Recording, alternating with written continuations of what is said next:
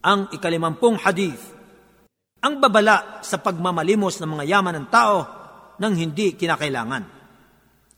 عن ابي هريره رضي الله عنه قال قال رسول الله صلى الله عليه وسلم من سال الناس اموالهم تكثرا فانما يسال جمرا فليستقل او ليستكثر Si Abu Hurairah sa kanya nawang kaluguran ng Allah ay nagkulat. Kanyang sinabi, ang sugo ng Allah s.a.w. ay nagsabi, ang sino mang nagmamalimos sa mga tao ng kanilang mga yaman bilang pagpaparami sa katotohanan, ang kanyang minamalimos ay isang bunton ng apoy, kaya't magpaunti o magparami. Isinalaysay ni Muslim, hadis bilang isang daan at lima. Ang tagaulat ng hadis na ito ay uh, nabanggit na sa hadis na ikalabing tatlo.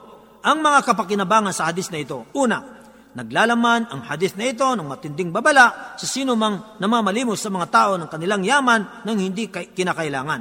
At ito ang nagpapatunay na ang paghingi ng limos sa mga tao ng kanilang yaman nang hindi kinakailangan ay isa sa mga mabibigat na kasalanan.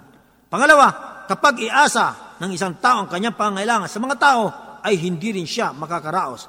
Bagkos magpapatuloy siya sa paghingi ng limos at hindi makokontento Datapwat sino man ang umasa sa Allah at magtiwala sa Kanya, samantalang Kanyang ginagawang lahat ng paraan na ipinag-uutos ng Allah, sa gayon siya ay makakaraos sa kapahintulutan ng Allah. Sapagkat sinabi ng Allah, wa may yatawakkal ala Allah, fahuwa hasbo. Nang ibig sabihin nito, at sino man ang magtiwala sa Allah, sa makatwid siya ang Allah ay sapat na para sa Kanya. Kabanata at Talaka